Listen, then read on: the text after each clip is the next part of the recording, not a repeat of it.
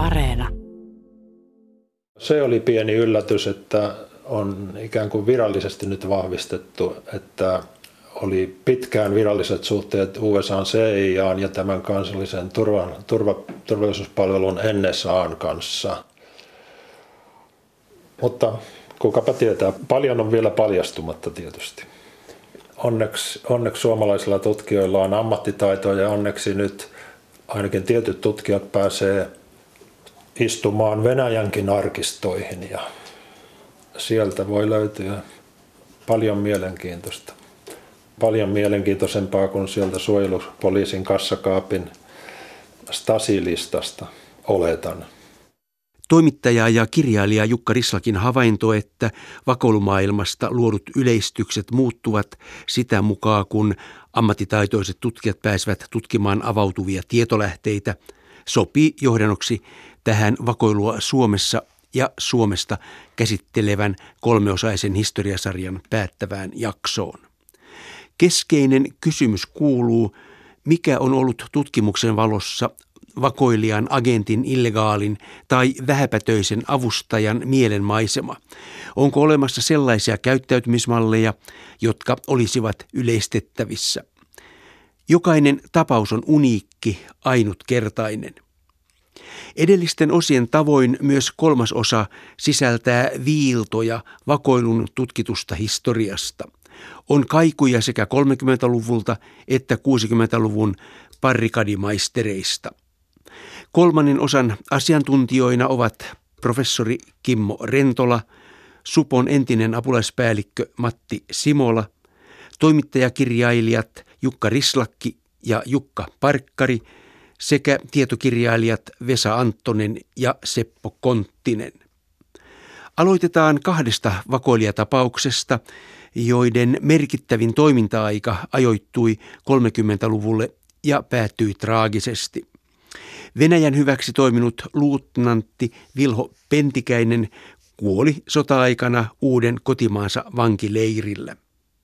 Yhdysvalloille, ehkä muillekin maille, tietoja välittänyt ja siitä kuolemantuomion saanut vapaaherra Maximilian von Hellens sen sijaan säilytti henkensä jatkosodan päättyessä häviöön.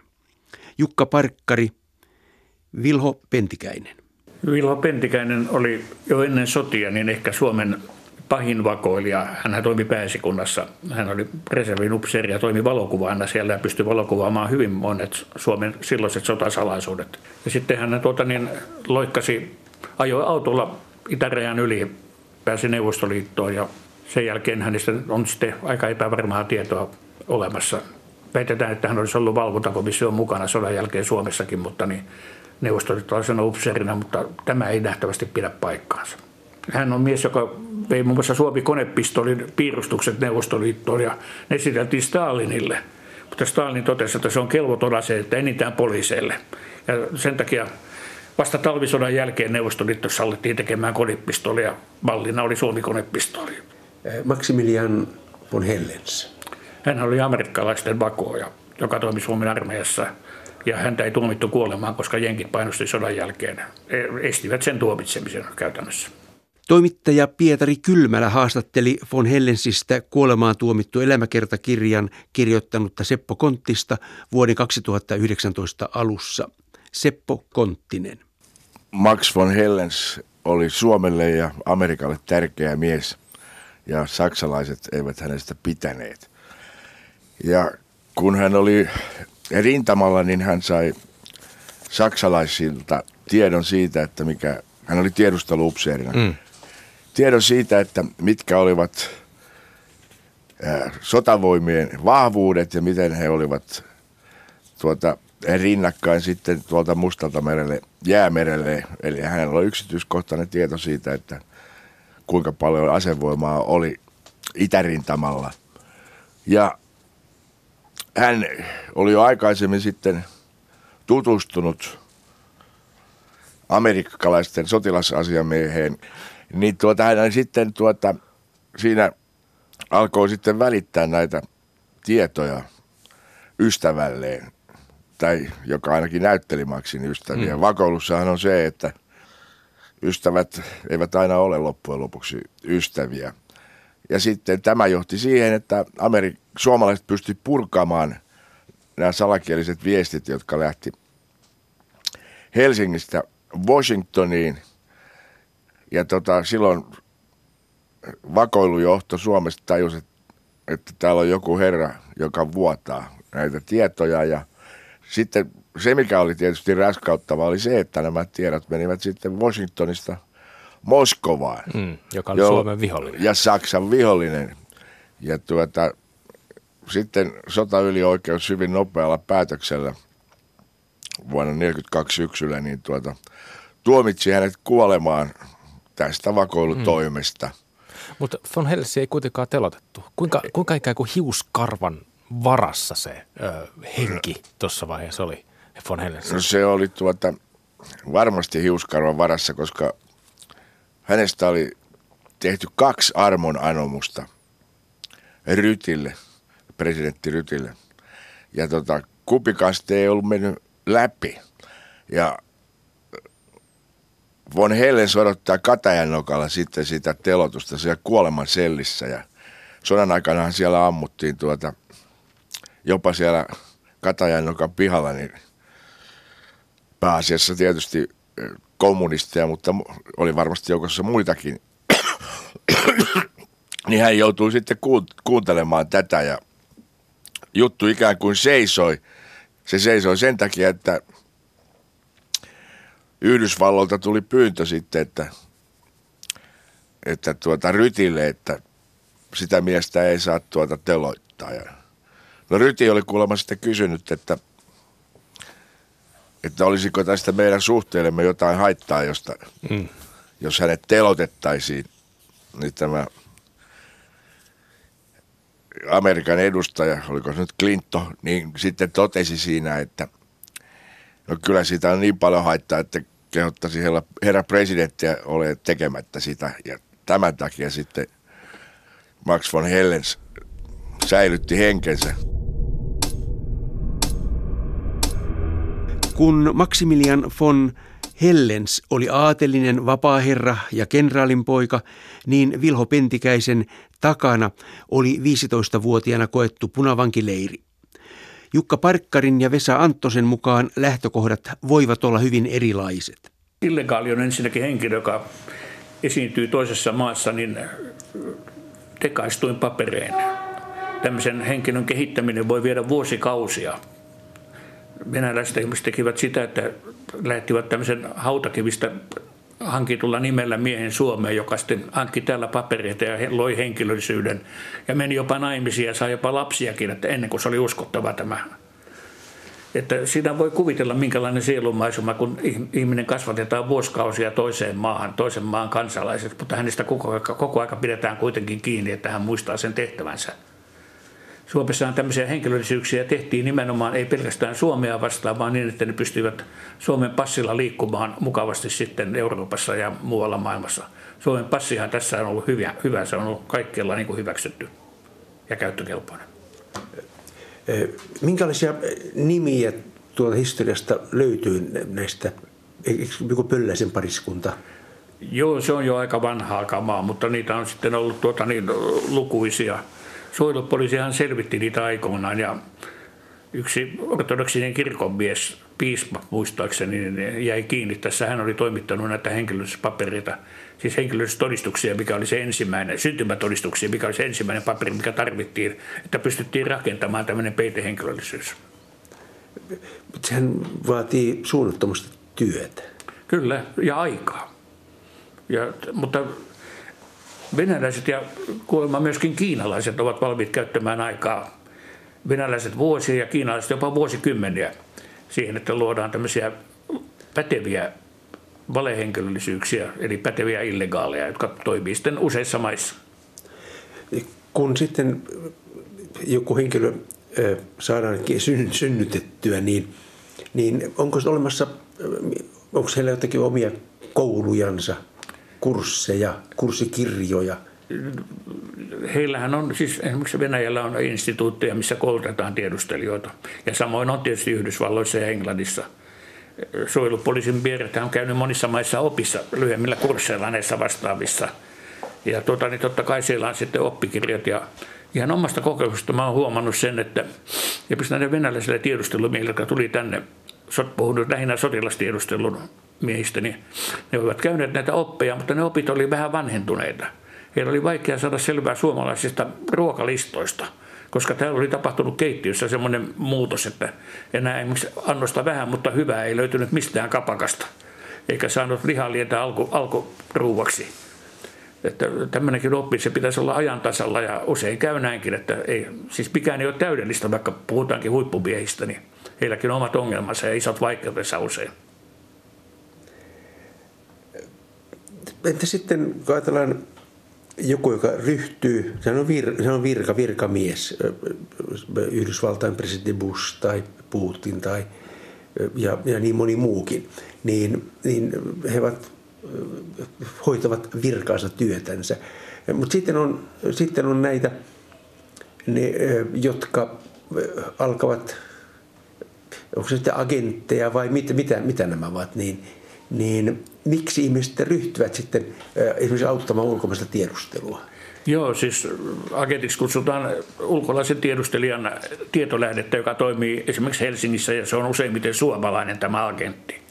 Niin siinä on monta syytä. Siis Suomessa vanhaan aikaan niin pätevin palkkinto oli viinapullo. Se oli sotien jälkeen, kun tapahtui tämmöistä pintavakoilua ihan tuolla rajan pinnassa. Viinapullolla maksettiin tai säilykkeillä.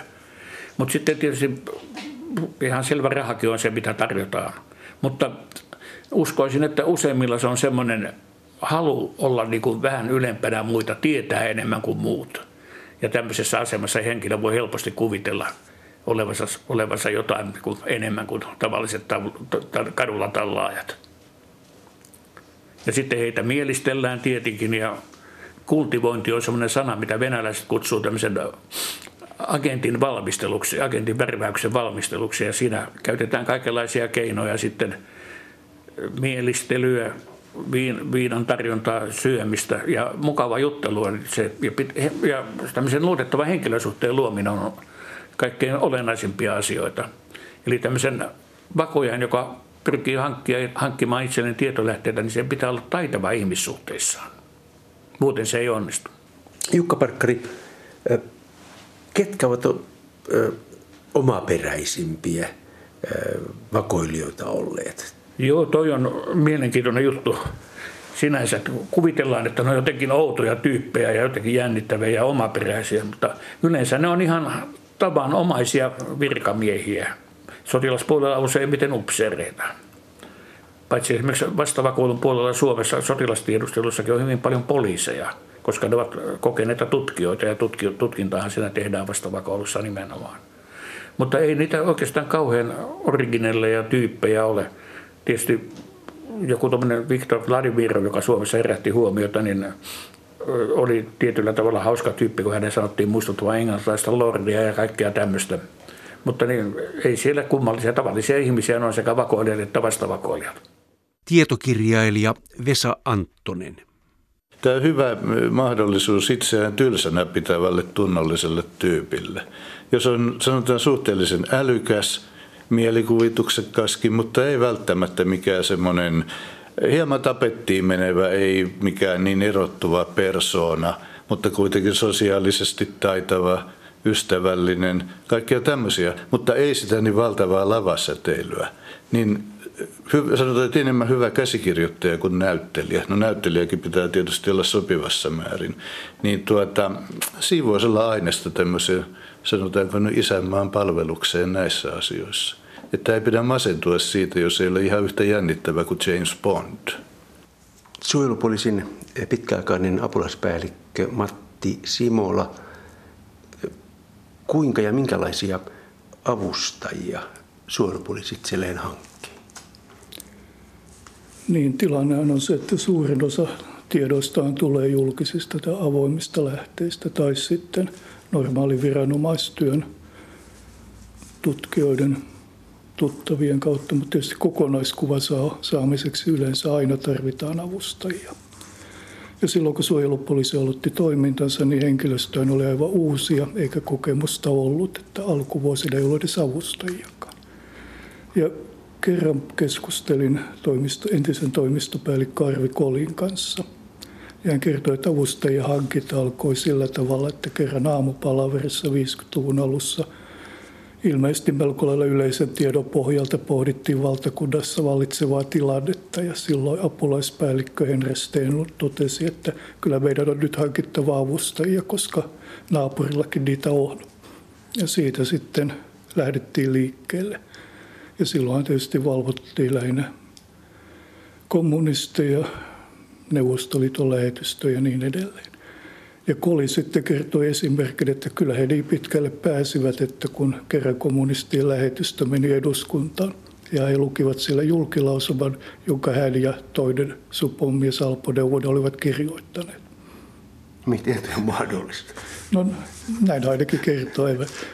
Tietenkään ole koskaan tätä tarkistanut ja oli, olisiko se edes mahdollistakaan. Mutta tämä nyt ainakin osoittaa sen, että avustajia löytyy.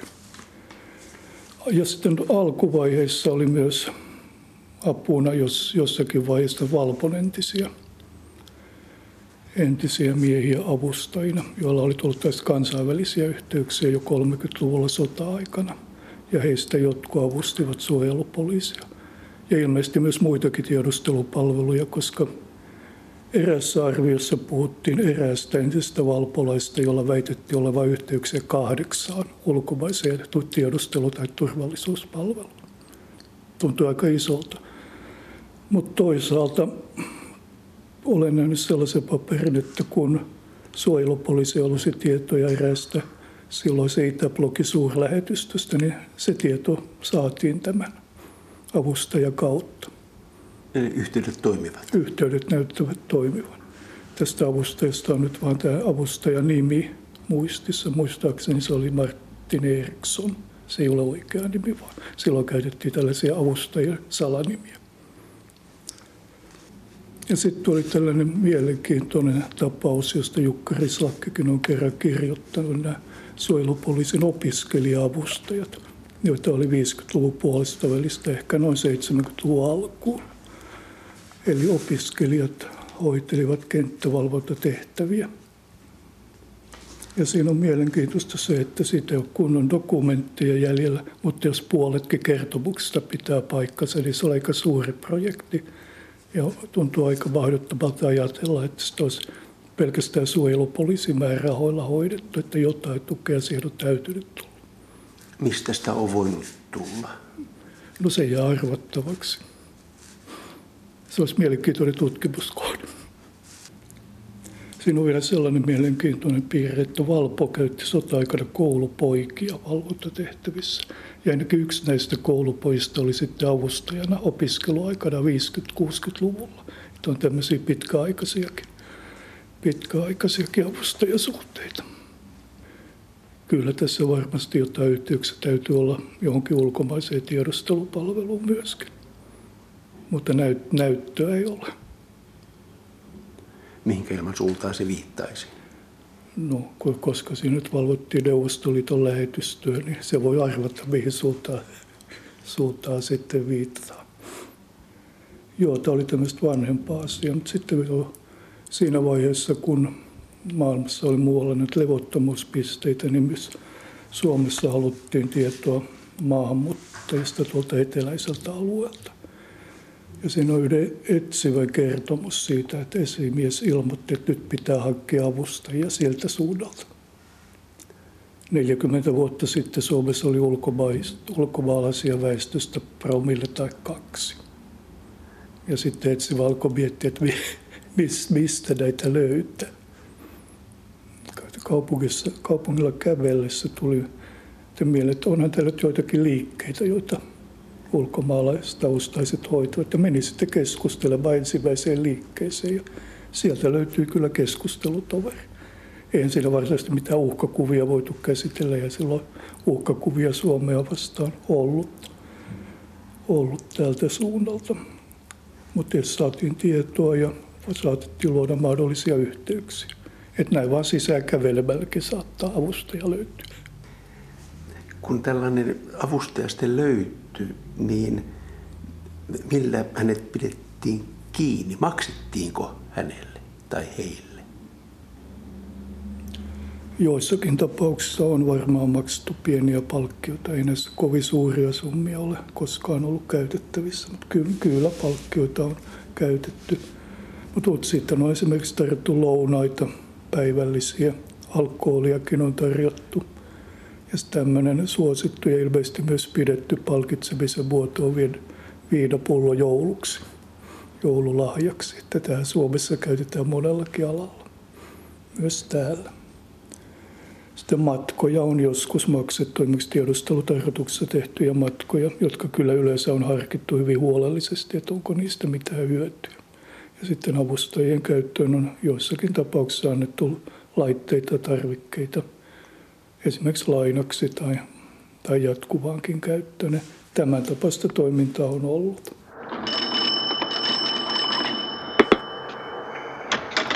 Simolan mainitsema Arvi Koli oli pitkän linjan poliisi, joka eteni uransa aikana vastavakoulupäälliköksi. Kimmo Rentola sanoi, että Kolin ura on hyvin tyypillinen, koska Suomessa ei ole erityistä vakoja koulua. No kurssitusta on, on jonkun verran ollut, mutta ei mitään semmoista koulun tapasta ollut. Että aika paljon Suomessa on nämä opittu työn yhteydessä nämä asiat poliisikoulua tietenkin on siis usein kun poliisimiehenä rekrytoitiin, niin peruspoliisikoulu ja poliisin päällystökoulukin oli usein käytynä. Ja siellä nyt samantapaisia asioita tietysti, mutta kyllä tuo suojelupoliisi on kuitenkin vähän erikoisala siinä, että siinä ihan tavallisella poliisikoulutuksella pelkästään pärjää. Venäjällä ja Neuvostoliitossa oli, oli oma koulunsa, koulutuksensa, koulutusohjelmansa oikein. Siellä oli hyvät koulutukset ja, ja kaikenlaista korkeakouluakin ja, ja isoissa länsimaissa on myös ollut aika, aika isot tämmöiset koulutuslaitokset tällä alalla, mutta pikkumaissa yleensä ei. Onko sitten, jos haluaisi ryhtyä vakojaksi, niin on, onko sitten jo netistä saatavana opaskirjasia tai oliko, onko yleensä opaskirjasia millä tavalla värvätään illegaaleja tai, tai, tai agentteja tai vastaavia? kyllähän niitä jonkun verran on, on tullut julki jotain. Että, mutta usein se on niin, että, että siinä niin käytännön harjoituksilla ja tämmöisillä ollaan sitten koitettu viedä niitä eteenpäin. Että sitä on pelkällä kirjatiedolla aika vaikea saada niitä asioita opetettua. Ja kaikilla ei ole taipumusta. Suurvalloissa myös vakoilukoulutus on suunnitelmallista ja määrätietoista, kuten Jukka Parkkari kertoi. Myös Jukka Rislakki korostaa tiukkoja valintakriteereitä, kun hallinnot etsivät sopivia henkilöitä. Joo, opaskirjoja on viime aikoina tullut julkisuuteenkin. Tarkan seulan läpi ne tiedustelu, tiedusteluvirkailijat tietysti valitaan. Neuvostoliitossa kesti noin neljä vuotta se koulutus sellaisessa Andropovin akatemiassa 80-luvulla. Piti tietysti olla puolueen luotettu jäsen. Joskus otettiin suomala, suomalaissyntyisiä koulutukseen vähän pystymetsästäkin, koska jos oli pakko löytää suomea puhuva suomalaisena esiintyvä virkailija, mutta ei mielellään ei mielellään otettu näitä vähemmistökansallisuuksia, ei juutalaisia tietenkään, ei, ei suomalaisia, koska niitä pidettiin epäluotettavana, mutta poikkeuksia siis oli. Ja semmoinen neljän vuoden erittäin tiivis kurssi. Sitten lähetettiin ulkomaille kokeilemaan ulkomailla asumista, sitten kutsuttiin takaisin kotiin kontrolleihin ja sitten lähetettiin ehkä lopuksi sinne tärkeimpään kohdemaahan, joka venäläisille oli tietysti Yhdysvallat. Ihmisen piti olla paitsi uskollinen, niin äh, sopiva, sopiva tiedusteluhommiin, jotka on niin kuin semmoista hermoja kuluttavaa yksinäistä työtä. Ei saanut olla kovin silmiinpistäviä mitään. Piti olla tavallinen ihminen, ei saanut olla kovin silmiinpistäviä ominaisuuksia. Se uskollisuus taattiin sillä, että häneltä jäi, tältä tiedustelijalta jäi Neuvostoliittoon perhettä.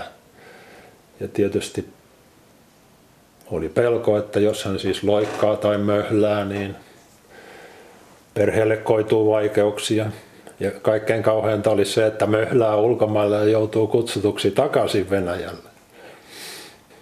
Ja oliko tämä juuri tämä yhden suomalaisen kohtalo, joka Aabelin Joo, käräytti? Joo. Häyhänen, Reino Häyhänen, jonka möhläilyn takia Rudolf Abel paljastui vaikka tässä kuuluisessa elokuvassa elokuvassa Rudolf Abelista tästä, tätä häyhästä ei muistaakseni mainita ollenkaan.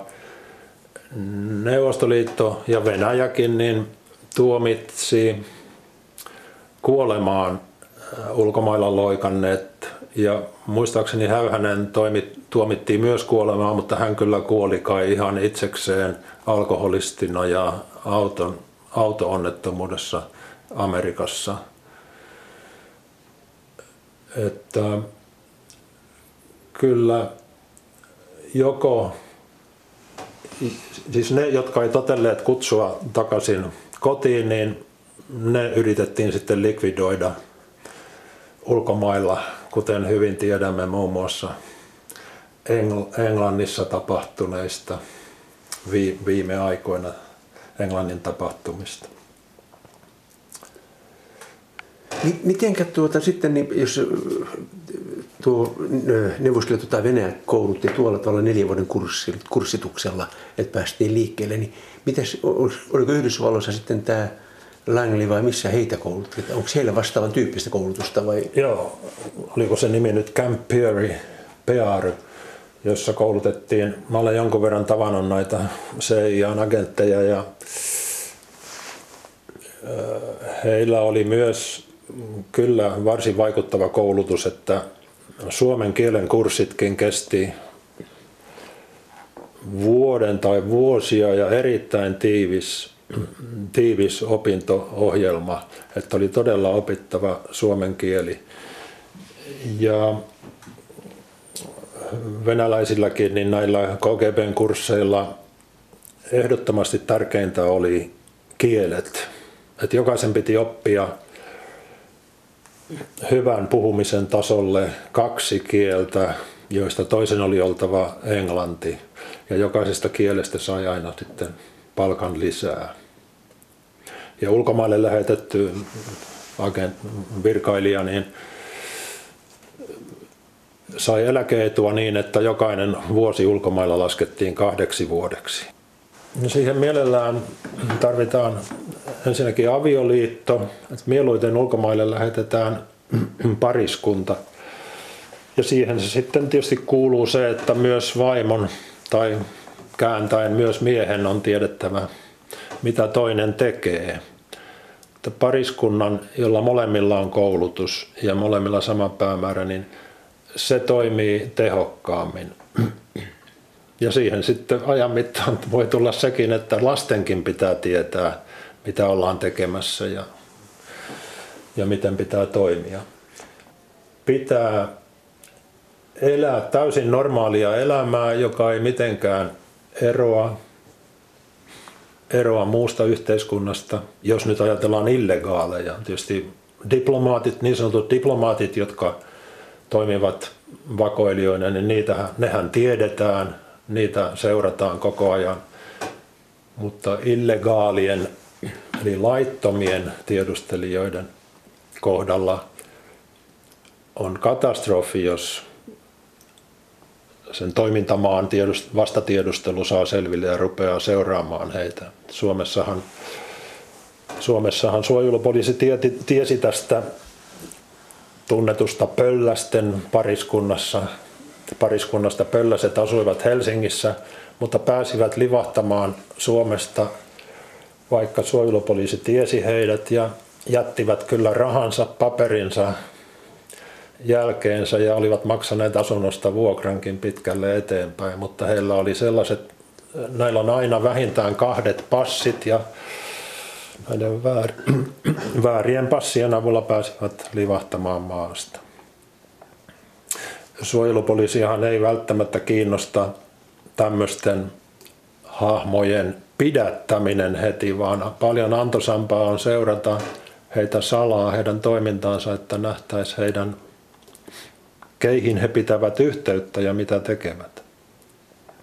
Kyllä näillä agenttikursseilla erittäin tarkasti opetetaan varjostaminen ja toisaalta värvääminen on ihan suoranaista taidetta, että miten, miten ihminen värvätään agentiksi.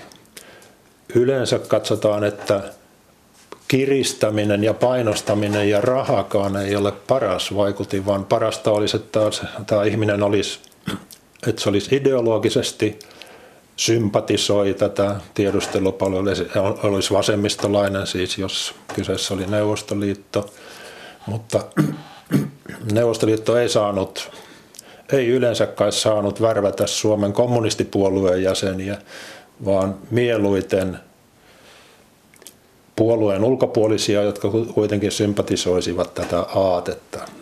Yleensä CIA, CIA toimi paljon ja toimii kai vieläkin paljon pienemmillä resursseilla Suomessa kuin Neuvostoliitto ja Venäjä. Amerikkalaisille on aina annettu tietoja muutenkin, niiden ei ole paljon tarvinnut vakoilla meillähän on ilmeisesti ollut jo pitkään ihan puolivirallinen suhde. Se on viime vuosina paljastunut, kuinka läheisiä suhteet USAn tiedusteluelimiin ovat. Neuvostoliitto ja Venäjä on ehkä tunnetumpi sellaisesta hartiavoimin vakoilusta, että, että pitää hirveästi värvätä agentteja ja ilmoittaa sitten tiedustelukeskuksen, että millaisia tuloksia on saatu agenttivärväyksessä ja on ilmeisesti suurenneltu suuresti sitä agenttien ja luottamuksellisten kontaktien määrää Suomessa. Toisaalta pitää tietysti sanoa, että niin sanotut kotiryssät varmaan antoivat ilman ihmeenpää värväystäkin, niin tulivat antaneeksi, vaikkeivat ehkä itsestä aina ymmärtäneet, niin tärkeää tietoa venäläisille.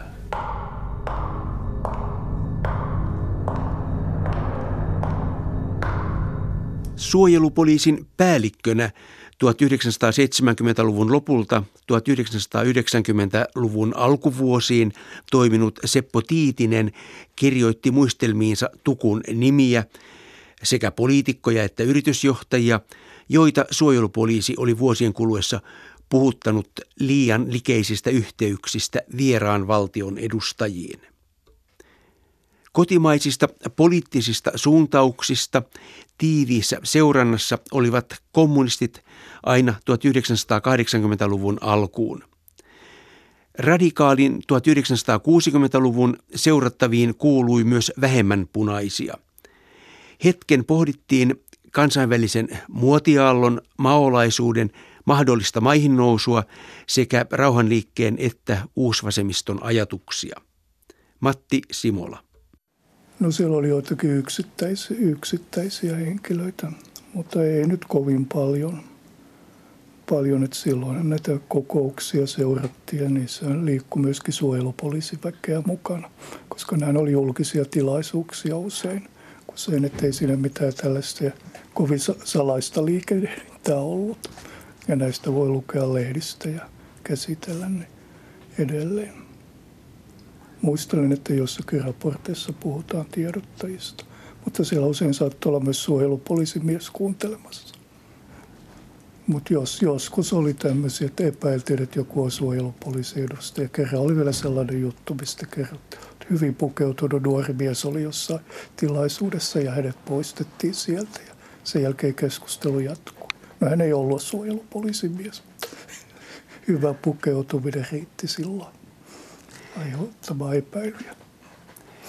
Ja silloin se oli tämä, tämä niin sanottu uusvasemmistolaisuus ja tämä yleismaailmallinen rauhanaate, joka 60-luvulla, 60-luvun lopulla levisi Vietnamin sota. Että pelättiinkö sitä Suomessa maolaisuutta? Niin, siinä oli sellainen mielenkiintoinen tilanne, että maalaisuus oli joissakin maissa hyvin vahva tekijä silloin 60-70-lukujen vaihteessa. Ja että Suomeenkin tuli tietoa, että kyllä maalaisuus on tulossa ja siihen ikään kuin valmistauduttiin sitä valvomaan. Ja oli kai Norjassa oli, oli tämä maalaisuus silloin vahvasti esillä. Ja siinä sitten kyllä kävi niin, että Suomeen maalaisuus ei oikein koskaan kunnolla juurtunut ja vitsiäkin kerrotaan, että maalaisten tilaisuudessa oli joskus enemmän turvallisuuspalveluja, armeijan, Neuvostoliiton suurlähetystä ja niin edelleen edustajia kuin varsinaisia maolaisia. Tämä on vitsi, mutta kyllä tässä varmaan jotain perää. Eläkkeelle jäätyösi tuolta suojelupoliisin apulaispäällikötehtävistä, niin olet julkaissut useita tutkimuksia, tietokirjoja. Pari niistä on hyvin mielenkiintoista mielestäni. No Punainen Helsinki, joissa kerrot 70-luvun ja 80-luvun alun Sosnen puolueen helsinkäisen, vas, helsinkäisen vasemmiston toimista. Niin löytyykö myös SDPn marksilaisista samanlaista halukkuutta kertoa tekemisistään kuin kansandemokraateilta Tiitisen mukaan löytyi? No ei siitä varsinaisesti kovin paljon ilmennyt tämmöistä ja itse asiassa tämä kiinnostus tähän sosiaalidemokraattien vasemmistoon sitten tuolta turvallisuuspalvelujen puolelta heikkeni 70-luvun alussa, kun tulivat nämä taistolaiset ja vähemmistökommunistit. Siinä, silloin kun tämä vasemmistoliikehdintä alkoi, niin siinähän oli näkyvästi sosiaalidemokraatteja, myös muutama TPSL-parikaadimaisteri mukana. Että heitähän siinä jonkin verran seurattiin, mutta tämä sitten kyllä hiipui 70-luvulla. Ja jonkin verran, jonkin verran siinä yleistä keskustelua käytiin, mutta ei, ei nyt kovin merkittävästi. Suojelupoliisin entinen apulaispäällikkö Matti Simola. Mikä on tämä iso muutos, mikä on tapahtunut 60-70-luvulta alkaen tässä Suomen niin tiedustelusta? Niin, siinä on koko ajan liikuttu tästä perinteisen turvallisuuspoliisin eli valtakunnan sisällä toimivan poliisin roolista tänne kansainväliselle puolelle, eli tuolla tiedustelupalvelurooliin. Rooliin. Ja Suomessa on se tilanne, että meillä ei ole erikseen näitä palveluja, vaan jos niitä nyt tulee, niin ne on sitten kaikki vielä yhdessä yksikössä, eli suojelupoliisissa. Kun normaalisti tiedustelu jaetaan, että siinä on neljä osaa, siviili, tiedusteluvaltakunnan sisäinen, siviilitiedustelu ulkomaille ja sotilastiedusteluvaltakunnan sisällä ja ulkopuolella. Meiltä on koko ajan puuttunut tämä yksi osa tästä rakenteesta, eli tämä ulkomailla tapahtuva siviilitiedustelu, jota nyt on tietysti hiljalleen yhdysmiesten ja muiden osalta rakenneltu, mutta eihän se ole sitä, mitä se noin teoriassa on. Entä yhteiskunnan muutos, mitä se on vaikuttanut? No kansainvälistyminen on tietysti tullut koko ajan entistä enemmän esille. Ja sitten osa näistä ääriilmiöistä on poistunut, mutta sitten on uusia tullut tilalle. Ja ne, mitä on tullut tilalle, niin ne on lähtenyt usein tuolta ulkomailta ja niihin ei oikein paljon vaikuttamismahdollisuuksia täällä. Sanotaan, että kansainväliseen terrorismiin, niin ei siihen paljon täältä käsi voida vaikuttaa. Seppo Tiitisen mukaan puhuttelun lisäksi suojelupoliisin menetelmiin kuului kuunnella, mitä eri puolueiden edustajilla kenties oli sydämellään. Ja olihan sitä, ehkä myös tietoa, joka johdatti toisaalle kuin oli tarkoitus. Silti aina 1980-luvun alkuvuosiin oli vain yksi tärkeä kotimainen seurantakohde. Kansandemokraattinen liike ja erityisesti kommunistinen puolue. Kimmo Rentola. Sitten tietysti tämmöisiä Suomen kansalaisia, jotka oli yhteydessä ulkomaisiin tahoihin, niin näitä nyt koitettiin seurata, varsinkin semmoisia, joilla tiedettiin tai havaittiin, että on tiedusteluyhteyksiä, niin, niin tämmöisistä oli kyllä Suomen viranomaiset kiinnostunut. 50-luvulla, ehkä 40-luvun lopulta alkaen, Sosten puolueen sisällä oli tiedotusosasto, jota Puskala veti ja puhuttiin SDPn tiedustelusta. Kommunisteilla oli ilmeisesti samantyyppistä toimintaa. No niin, oli. Siellähän oli semmoinen valvontaosasto joka Aderiosastoksi sanottiin joskus, jos oli tämmöistä osittain kohdistupuolueen sisälle ja, ja osittain ulkopuolelle, että kyllä semmoista tehtiin. Ja oikeistollahan oli myös siinä suomalaisen yhteiskunnan tukisäätiön ympärillä oli vähän samantyyppistä touhua ja maalaisliitollakin oli, että kyllä se kuului sen aikaiseen politiikkaan. Mikä tämä maalaisliiton, minkälaista se heidän tiedonhankintansa oli? No se ei ollut ehkä ihan yhtä systemaattista kuin, kuin muilla puolueilla, mutta kyllä semmoista verkostoa siellä oli ja, ja tietoa hankittiin. Että siinä ei ollut ehkä organisaatiota niin selvästi kuin vasemmistopuolueilla tai sitten tällä oikeistolla ja työnantajien putiikilla. Ja voi olla, että maalaisliitto oli jonkun verran yhteistyössäkin näiden oikeistolaistahojen kanssa. Miksi sitä tietoa piti silloin hankkia, niin se kaiketikin liittyy sitten siihen, että niin kaikki tieto ei ollut netissä saatavilla. No niin, nettiä ei ollut vielä keksitty siihen tarkoitukseen ja nämä sitten koitti parhaansa mukaan. Ja ehkä siihen aikaan koitettiin salailla enemmän, että nykyään ollaan melkein mukauduttu siihen, että kaikki pullahtaa aika helposti julkisuuteen. Joka vaikeuttaa politiikan tekoa esimerkiksi. Niin. Onko se tutkittu, että, että tuolla tuolla luonteella varustettu ihminen olisi hyvä tiedustelija? En tiedä, onko se luonne siinä kovin ratkaiseva tekijä. Että motivejahan on, on hyvin erilaisia. Ehkä nyt jos luonnetta ajattelee, niin ja, ja tietolähteeksi pitäisi saada, niin yksi semmoinen, mitä koitetaan haarukoida, on sellaisia henkilöitä, jotka eh, jotenkin kokee, että heidän huomattavia kykyjään ei ole riittävästi otettu huomioon ja havaittu. Niin tämmöisiin koitetaan tarttua ja tätä ruokkia ja, ja saada sillä tavalla niin kuin yhteys, että tässä olisi nyt mahdollisuus tämmöiseen tärkeään asiaan, johon te voisitte tulla mukaan. Ja, ja tämän tapaisia juttuja. Että semmoinen niin kuin kunnianhimoinen henkilö, joka katsoo, että hänen kykynsä riittäisi enempää kuin missä hän on, niin sellainen on hyvä kohde. Kun vuoden 1949 alussa perustettiin suojelupoliisi EK ja Valpo 1 ja Valpo 2 jatkoksi, niin siltähän vietiin likipitäen suuri osa toimintaedellytyksistä ja tehtiin hyvin, hyvin laiha kuohittu organisaatio. Ja nyt sitten 70 vuotta myöhemmin eh, palataan tietyllä tavalla tähän eh, vanhoihin organisaatioihin. Eli lähinnä ajan takaa sillä, että, että, että, Suomessa ei ole koskaan ollut eh, ulko, ulkovaltojen tiedustelutoiminta samalla tavalla kuin CIA tai, tai, tai, tai Britannian tai Venäjän KGB. Niin nyt Suomeen kenties on tällainen tulossa. No saa nähdä millainen ja mitä tulee, tulee mutta nyt on selvästi niin, että, että suojelupoliisi ja, ja sotilaspuolenkin valtuuksia on pikkuhiljaa lisätty 80-luvun loppupuolelta alkaen. Kyllä siinä ehkä niin kuin suurimpana taustatekijänä on, on se, että varsinkin tuon terrorismin vastustamisen yhteydessä on käynyt ilmi tämä kansainvälisen yhteistyön ja tietojen vaihtamisen ja, ja tämän tapaisen merkitys. Ja ja siinä,